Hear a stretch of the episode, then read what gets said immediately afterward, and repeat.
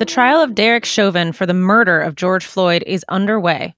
Lawyers for the defendant, Derek Chauvin, caught on video nonchalantly killing George Floyd, told the jury, quote, you will learn that Derek Chauvin was doing exactly what he'd been trained to do during the course of his 19 year career, unquote. Today, we discuss the trial. We also look at other grotesque features of the American police state and more. We need a new system. We need a new society. We need to demand that which may have sounded impossible even a few weeks ago, but is not only realizable, but an imperative necessity.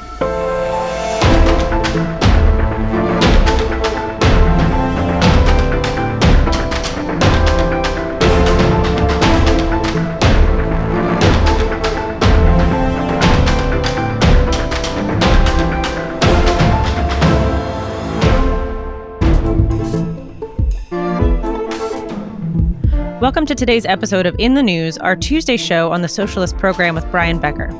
It's March 30th, 2021. This is an in depth look at the biggest stories in the news right now, today, and this week. We look beyond the headlines and expose the distortions in the corporate owned media. If you enjoy the show, please support this independent programming by going to patreon.com slash the socialist program and subscribing. We can do this show with you, but not without you. I'm Nicole Roussel here with Esther Iverem, Walter Smolarek, and our host, Brian Becker. Esther Iverem is also the host of the radio show and podcast On the Ground at onthegroundshow.org. Please make sure to check out On the Ground, which comes out weekly on Fridays.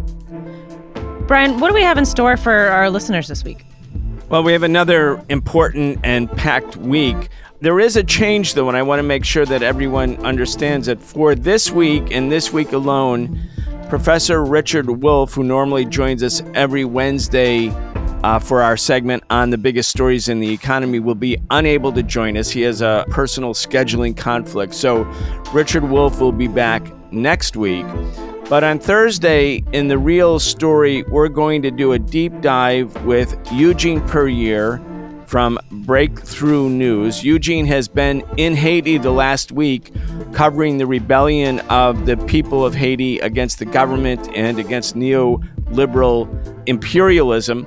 So that'll be this Thursday on The Real Story. Let's get started, though, with the big stories of today.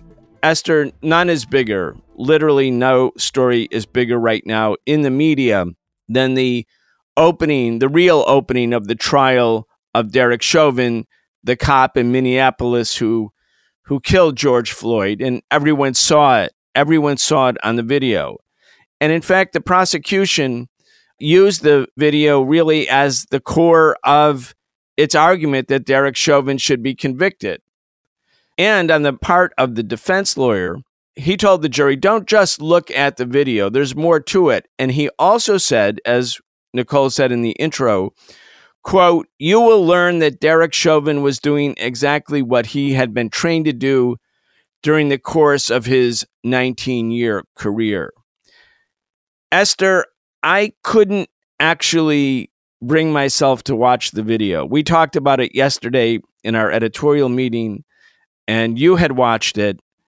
And I had mentioned to you that I was concerned that, really concerned that the judge having allowed the defense to bring into evidence the fact that George Floyd may have had fentanyl in his system or some other drug or other parts of George Floyd's history. I was concerned that the judge was setting it up, as so frequently happens in the criminal justice system, so that cops, even the cops who are caught on video committing acts of violence and brutality, including murder, are exonerated, like what happened to the cops who beat almost to death Rodney King in 1991 when they were acquitted at their trial in 1992. Los Angeles erupted in a, a huge rebellion. 4,000 U.S. soldiers were sent to suppress the people in L.A. The National Guard, 6,000 of them were called out. More than 50 people were killed, thousands were injured many, many thousands were arrested because everybody could see Rodney King was beaten almost to death by eight police officers who just wailed on him with their batons, and yet they were acquitted. So I was thinking, here we go again. You know, we talked about it. We talked about why the judge did that. you had your own thoughts about it. And before our show today, I thought, okay, I have to go watch that video. But then when I when I went to do it, I couldn't do it because it's so gross. It's so awful. Of course, nothing could be more impactful for human beings, real human beings, than to watch that video. That's right. And that's one of the reasons why I think that, you know, my perception, you know, from watching the first day of the trial, including the opening statements by the prosecutor and the defense lawyer, is that that video evidence of George Floyd's death is still so strong that the defense has a mighty hill to climb to prove that this was something other than Derek Chauvin committing murder. So the prosecutor, as you mentioned, Jerry Blackwell, he played the video in its entirety during his opening. This horrific video that millions, probably billions, have viewed around the world, showing Derek Chauvin staring bold faced at the camera with his hands in his pockets, sunglasses on his head, killing a man. So the prosecution has been able to document that Chauvin was actually kneeling on George Floyd's neck for close to a minute more than previously stated, rather than eight minutes and 46 seconds, which had been repeated over and over. They now know that it was more like nine minutes and almost 30 seconds, right? And the other thing that came out from the video to me was that the sound was seemingly amplified so that the jury and those of us watching the trial can more clearly hear the bystanders, you know, protesting this torture and murder that they see happening in front of them. And this audible pleading, you know, increasing anger and verbal exchanges with the police. It only intensifies how we're like really re traumatized, as you mentioned, by seeing this video almost a year later. So we have two clips. The first clip is early in the incident when the crowd can still hear George Floyd speaking. Get up, get in the car. Mama. Get up and get Mama. in the car right. I can't. Get, get y'all the opportunity to get in, bro. I told you you can't win. Just my stomach hurts. My neck hurts. Everything hurts. Ah, there's some water or something. Please. Please. Ah, I can't breathe. Ah, ah. Shut up. They gonna kill me. They gonna kill me, man. Bro, with your feet on his neck, man, you get off the His nose is bleeding. Like, yeah, come on now. That's wrong right there with his feet on his neck. Look at his nose. You see your knee on his neck. Yeah, you got your feet right on his neck, bro. He ain't even cannot resisting breathe. the rest. I cannot breathe. You just a grown, you're a ah. tough, you're a tough guy. You're a tough guy, huh? I say you're a tough guy. You're not even resisting the rest, bro. His whole nose is bleeding. Ah, Fight ah, ah, with him. Bro, but why you just sitting there? He ain't doing nothing He now. Put him down. in the car. They'll kill me. How long y'all gotta hold him down? Why would you do drugs, kids? It ain't about drugs, bro. Y'all understand Nah, y'all don't gotta put y'all- His neck, bro. Right. He is human, bro. His nose is What I'm saying, you can put him in the car. That's a We bum tried ass that shit. for 10 minutes. That's a bum ass shit, bro. Ah. That's some bum ass shit, bro. Y'all know that. You don't gotta sit there with your knee on his ah. neck, bro. He's ah. talking. He's fine. Bro, he ain't crying, bro. We're done. You you circle like in a jiu-jitsu move, bro. You try you trapped in his breathing right there, bro. Like you don't think that what it is, bro? You don't think nobody understands that shit right there, bro? I trained at the academy, bro. That's some bullshit, bro. Right, that's bullshit, bro. That's bullshit, bro. You you fucking stopping his breathing right there, bro. And the second clip is, I would say, maybe about four minutes later when the crowd sees that George Floyd is motionless and they um, are, are continuing to try to plead on his behalf and interact with the police. Bro, Check her pulse. bro, are you serious? You gonna just let him sit there with that on Let his me neck, see a bro? pulse. Is he breathing right now? Check his How long we pulse. have this conversation? Check his pulse. Okay. Check his pulse, Tal. I'm Tal, telling you check right his now, pulse. check his pulse. Tal, check his pulse, bro. at this dude. Bro, check his pulse, bro. You bogus, bro. Don't do you drugs, bogus. Don't do drugs, bro. What is that? What do you think that is? You so you call what he doing okay? Get back You on the call what he doing okay? You call you call what you doing? You call what he doing Are okay, you bro? really a firefighter? Yes, Bro. I am Okay. from Minneapolis. Okay. Bro, you you you you you, you call you think that's okay? Check his pulse. Check his right Tal, up check his now. pulse. Get back on the Check. The man ain't moved yet, bro. The man ain't moved yet, bro. Where? Where? Minneapolis. Okay. Bro, you're a bum, bro. You're a bum, bro. You're Check his definitely pulse a bum, now. bro. Tell me what it is.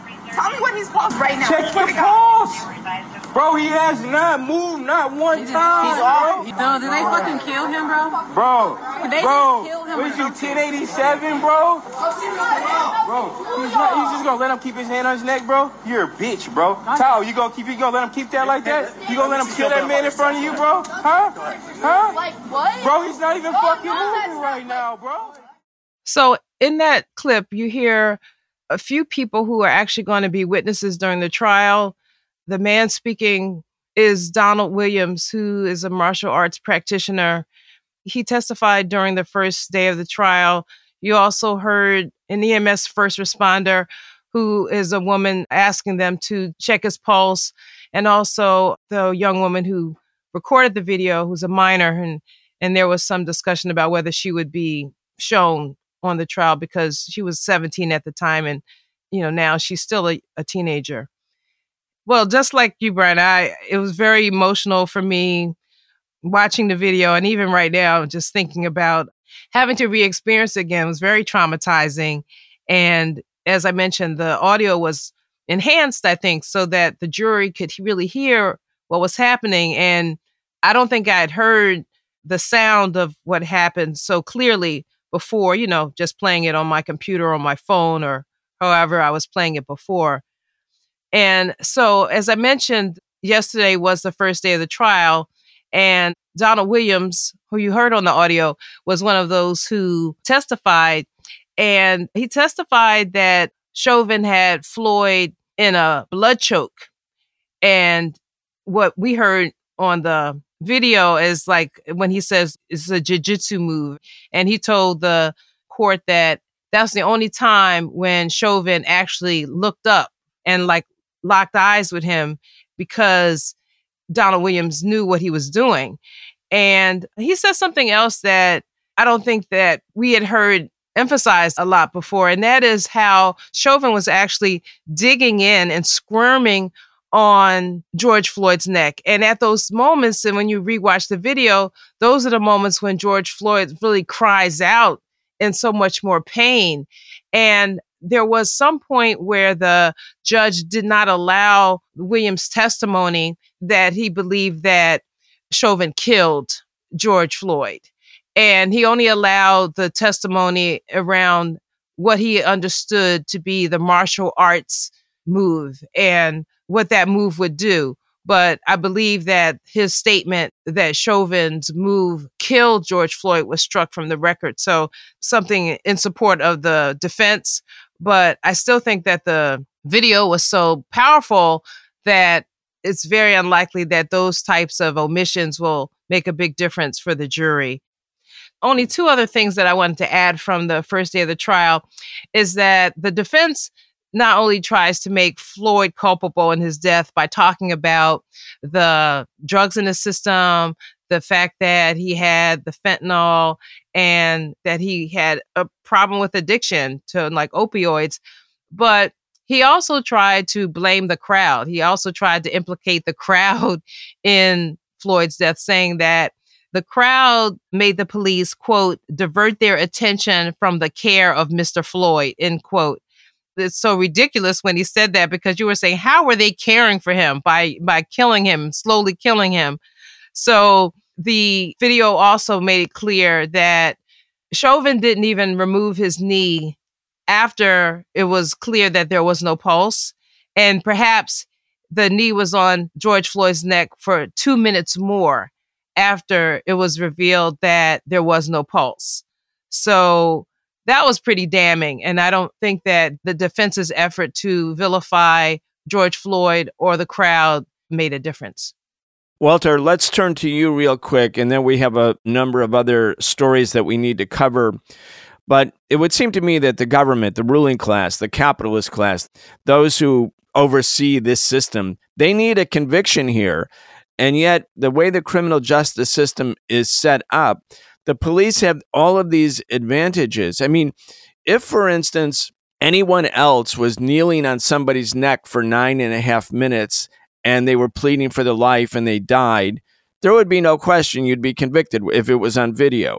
Also, if you can just imagine if this was a white banker who was, you know, on the ground and some police officer, let's say a black police officer even had his knee on his neck. I mean, this would be like a quote slam dunk. But the fact that this is even up for grabs, I mean, the fact that we're even talking about or speculating, will this be another Rodney King acquittal, shows how hard it is to convict police, even those who are, you know, visibly seen killing people who are, you know, defenseless people, unarmed people, as George Floyd was. Anyway, the government needs a conviction because without a conviction, this country is going to go up. It's going to look like Los Angeles all over again, except it's going to be in many, many cities. I think you're right. I think there's a lot of reasons to believe that you're right. Yeah. So to start off, it is completely ridiculous that it's even in question whether or not Derek Chauvin will be convicted. I mean, the the entire world saw him commit this now infamous murder. And, you know, it should also be remembered that he was not even arrested immediately. I mean, that was one of the main things that was fueling the uprising the fact that he was not immediately arrested for committing this murder in broad daylight. So, yeah, the wheels of justice has turned awfully slowly for Derek Chauvin, as it does for almost any police officer who commits an act of terrible violence like this one the city of Minneapolis, state authorities, I'm sure authorities at the federal level are preparing massive repression because they know, just like we know, that the court system, the legal system in this country is skewed towards the cops.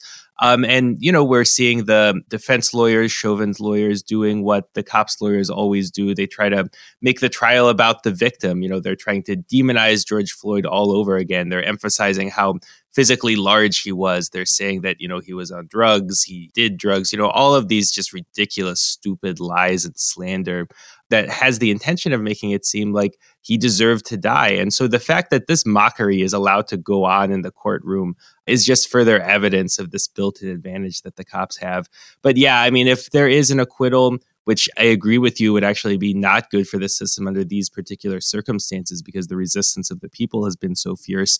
This is going to have the potential to reignite, perhaps in an even more explosive way, that same wave of resistance that went on over the course of the summer and really change consciousness in such a profound way in this country.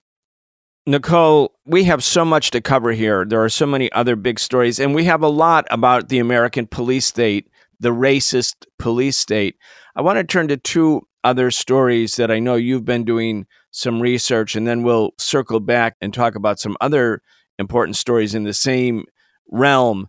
But there was the arrest last week of a Georgia Assemblywoman Park Cannon, and her crime apparently was she was she's an elected representative in the state of Georgia. And while Governor Kemp, Republican Governor Kemp, was behind closed doors signing a new bill designed to basically eviscerate the rights of black voters, she dared to knock on his door and it was caught on videotape. Anyway, let's talk about this real quick. Yeah, I want to play the audio clip actually before we start talking about it because you can really hear, you know, there's a number of people who are in the Capitol who are supporting her who are completely outraged at what's happening. The governor is signing a bill that affects all Georgians. Why is he doing it in private? And why is he trying to keep elected officials who are representing us out exactly. of the process? Exactly.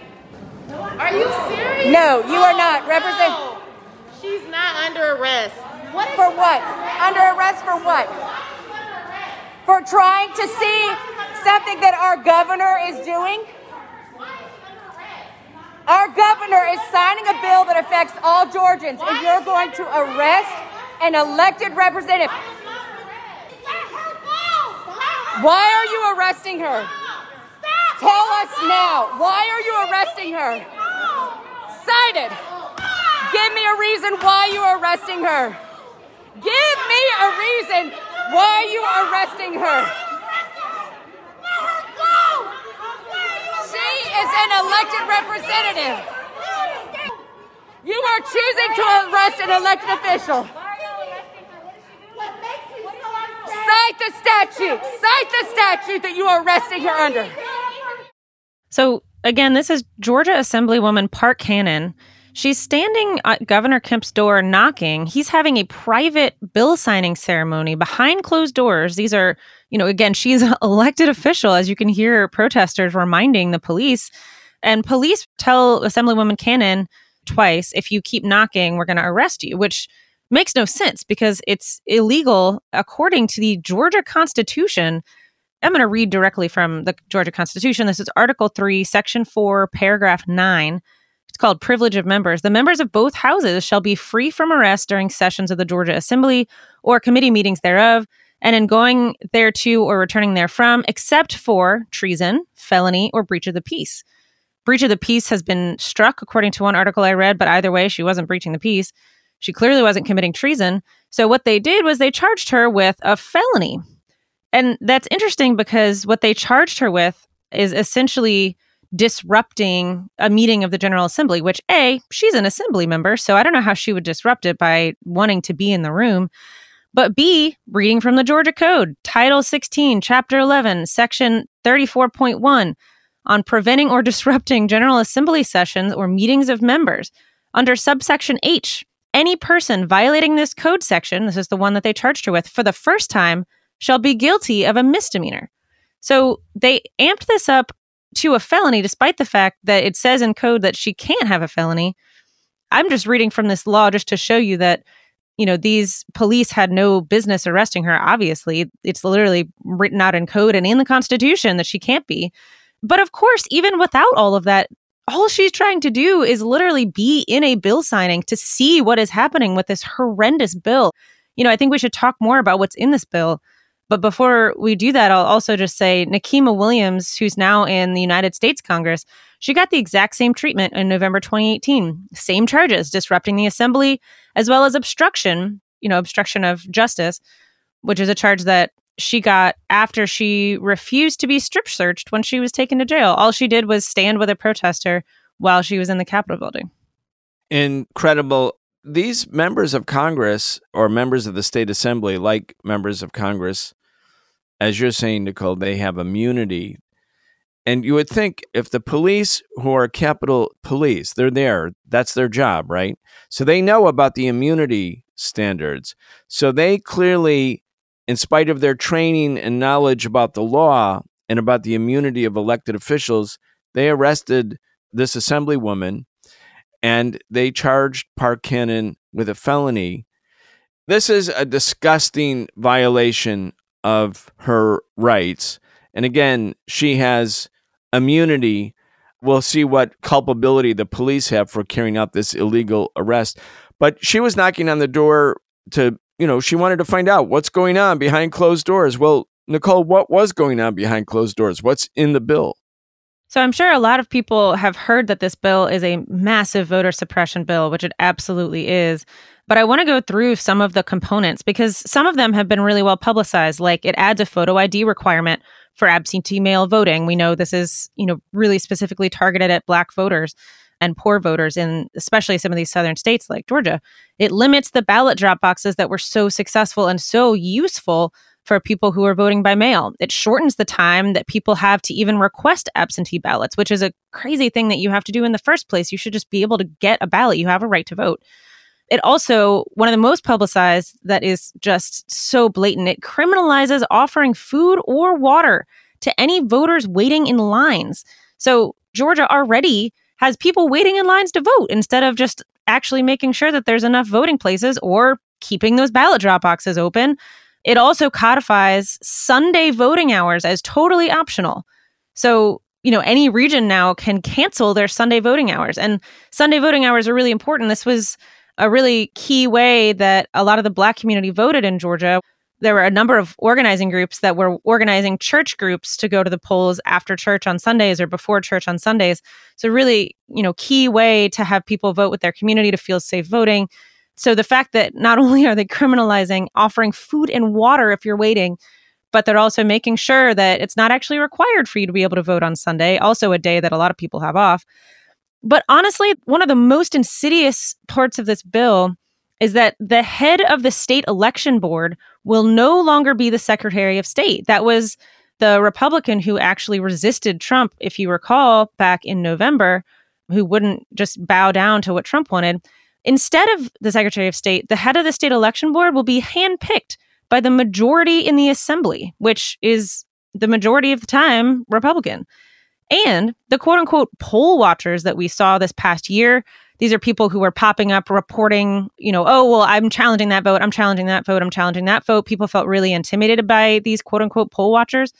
Those challenges, they're able to now challenge as many votes as they want. These challenges are now completely unlimited. So this is essentially legalizing mass voter intimidation. And lastly, I'll just say that this board, the state election board that now is headed by somebody who's handpicked by the conservative legislature, they can now opt to appoint a single individual to rule on all those challenges from the quote unquote poll watchers instead of a judge or the board itself as it is now. So, I mean, it's just completely handing power to the Republican legislature, the racist Republican legislature, who is meanwhile arresting a black elected official for merely wanting to watch the bill signing that is happening for some reason behind closed doors.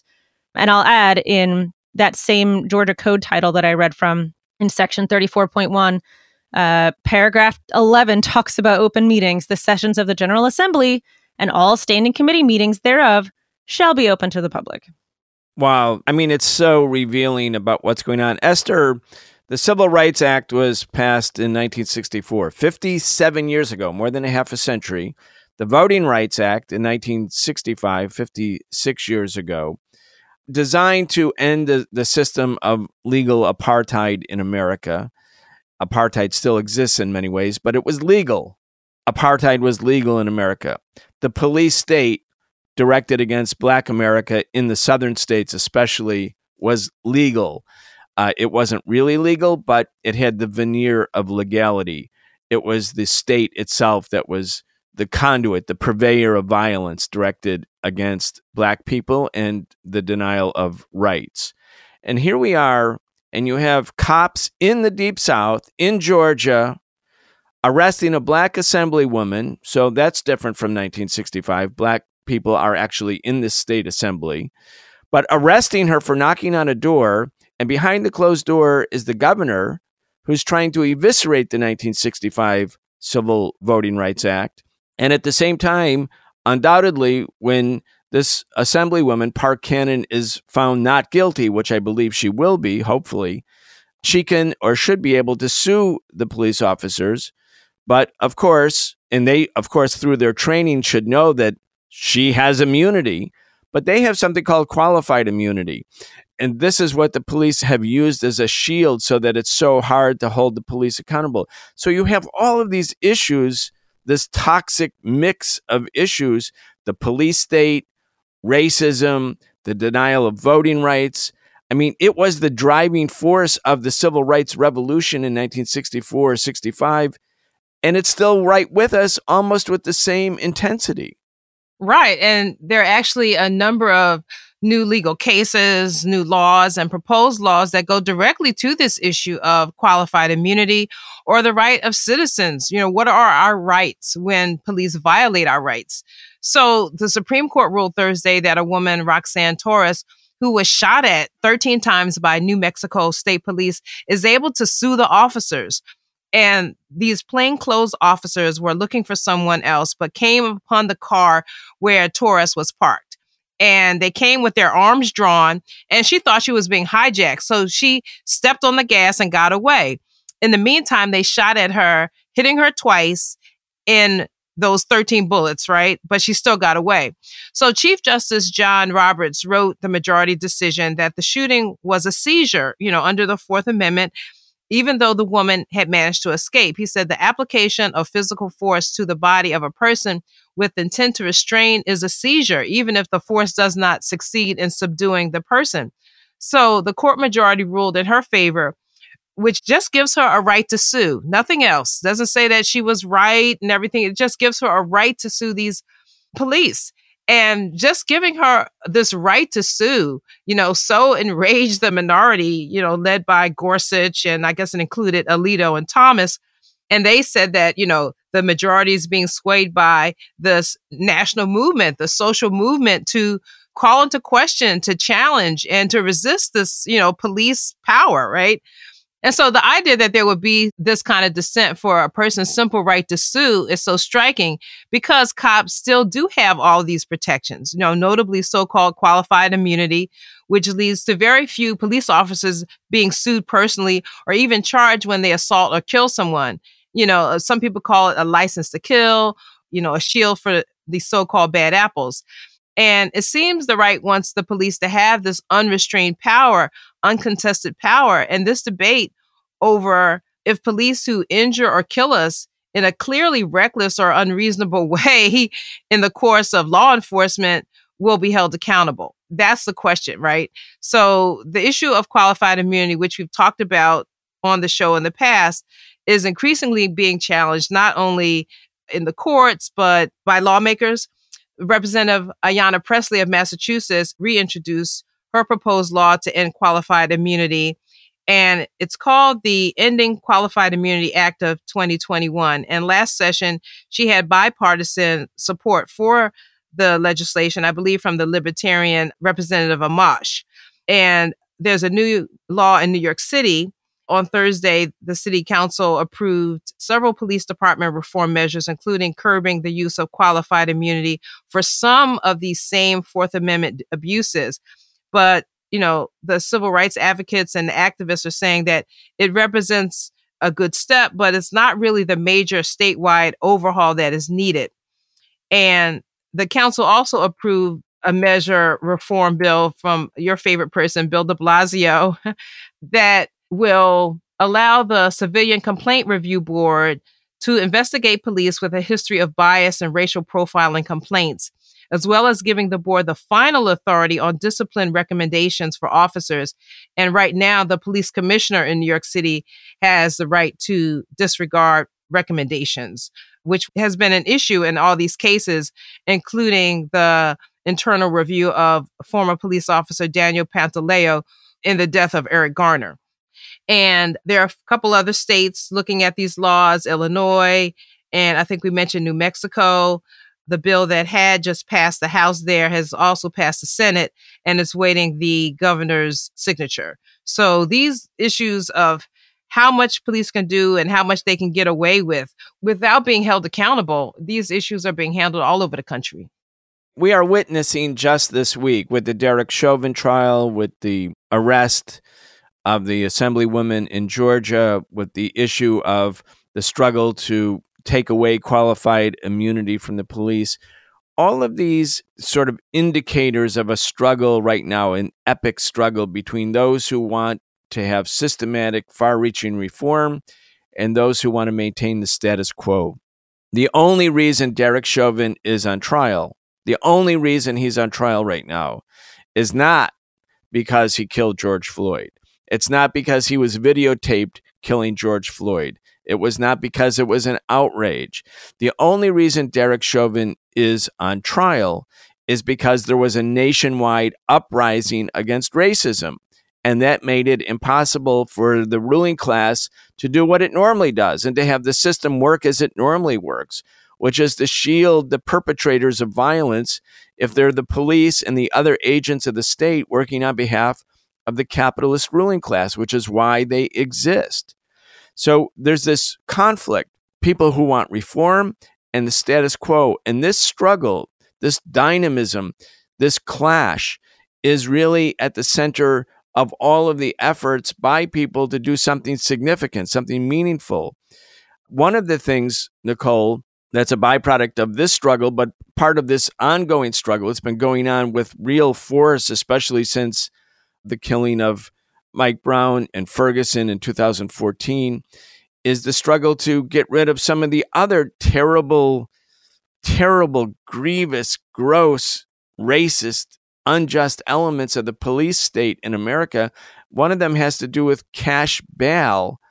Before you go on to that, I just wanted to just add one more thing directly tied to something you just said that it takes the most extreme cases, like when we're seeing the actual video of Derek Chauvin, you know, choking the life out of George Floyd, or these cops shooting at a woman 13 times who did not do anything and who was not suspected of anything.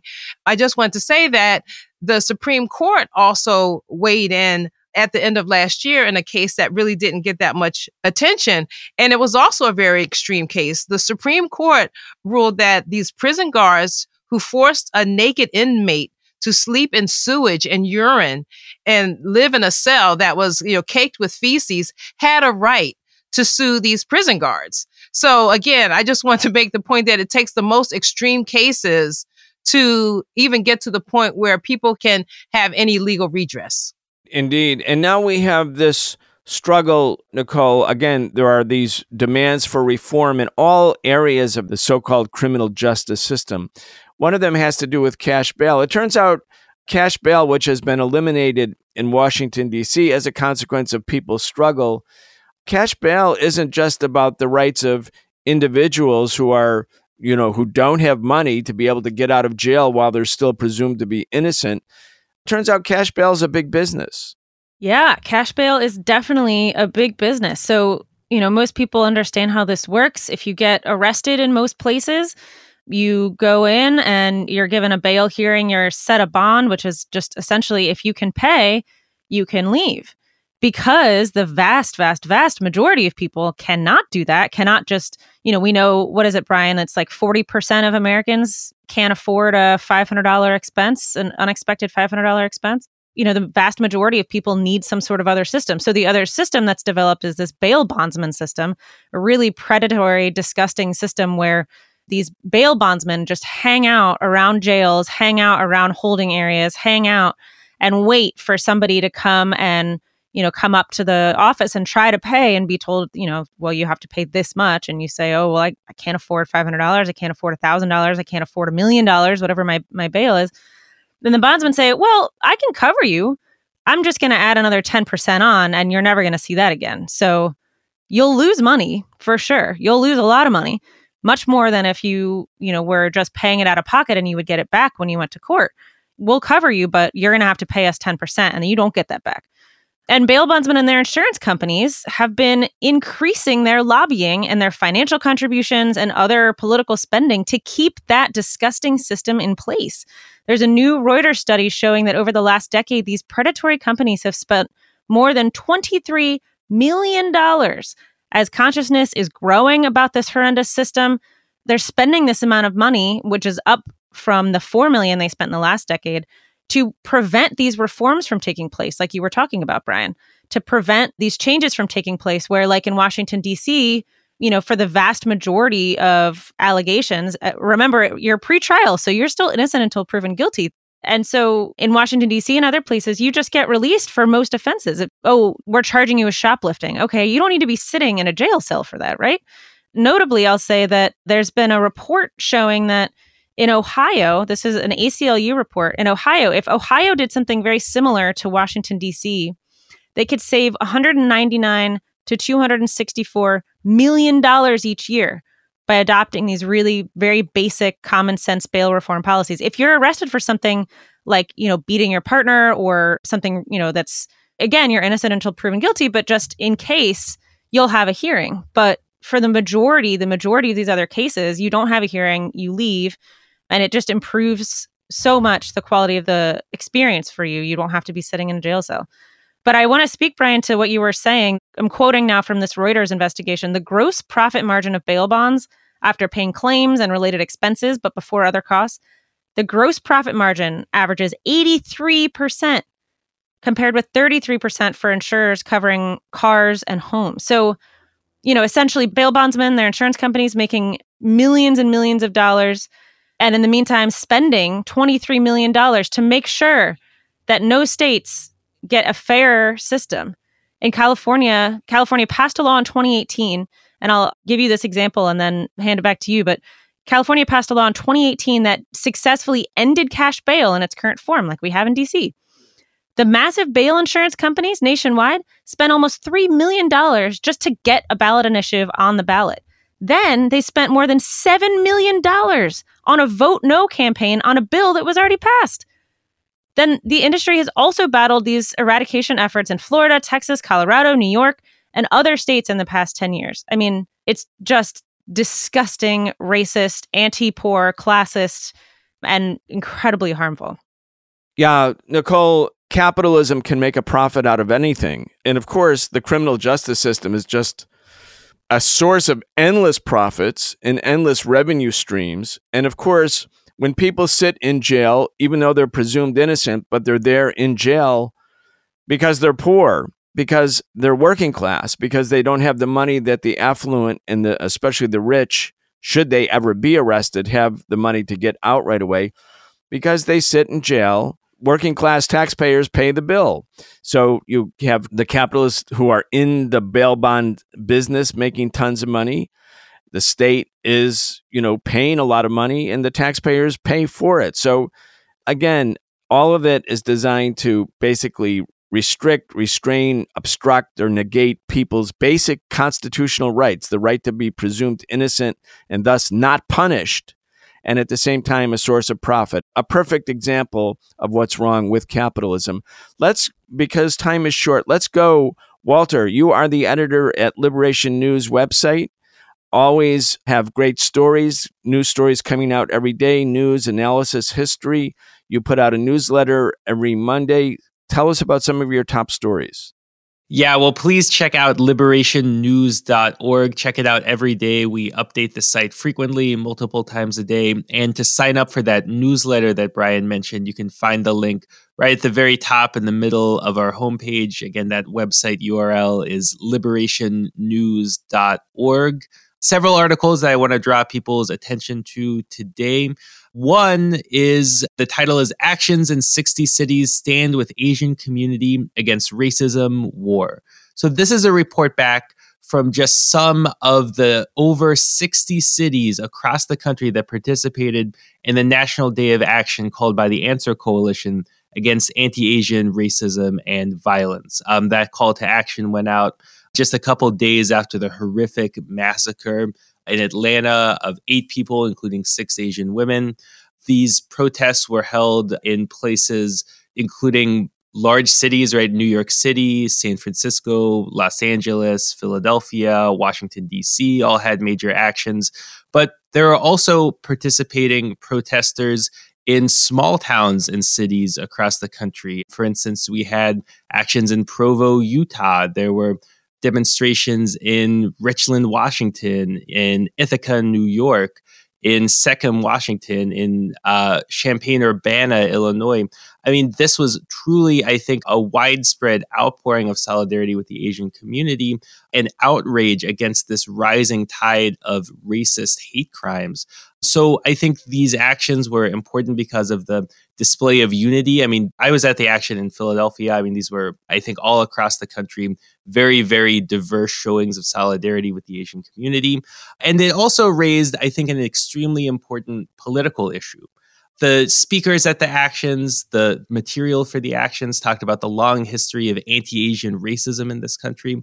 And they also raised the issue of the war propaganda that's been saturating society that portrays China and people from Asia more broadly as these existential threats to people in the United States. This is exactly what happened in the aftermath of 9 11, where there was a spike, a wave of hate crimes targeting Muslims and people who are perceived to be Muslim, just in the same way that that was a byproduct of the racist war propaganda at the time.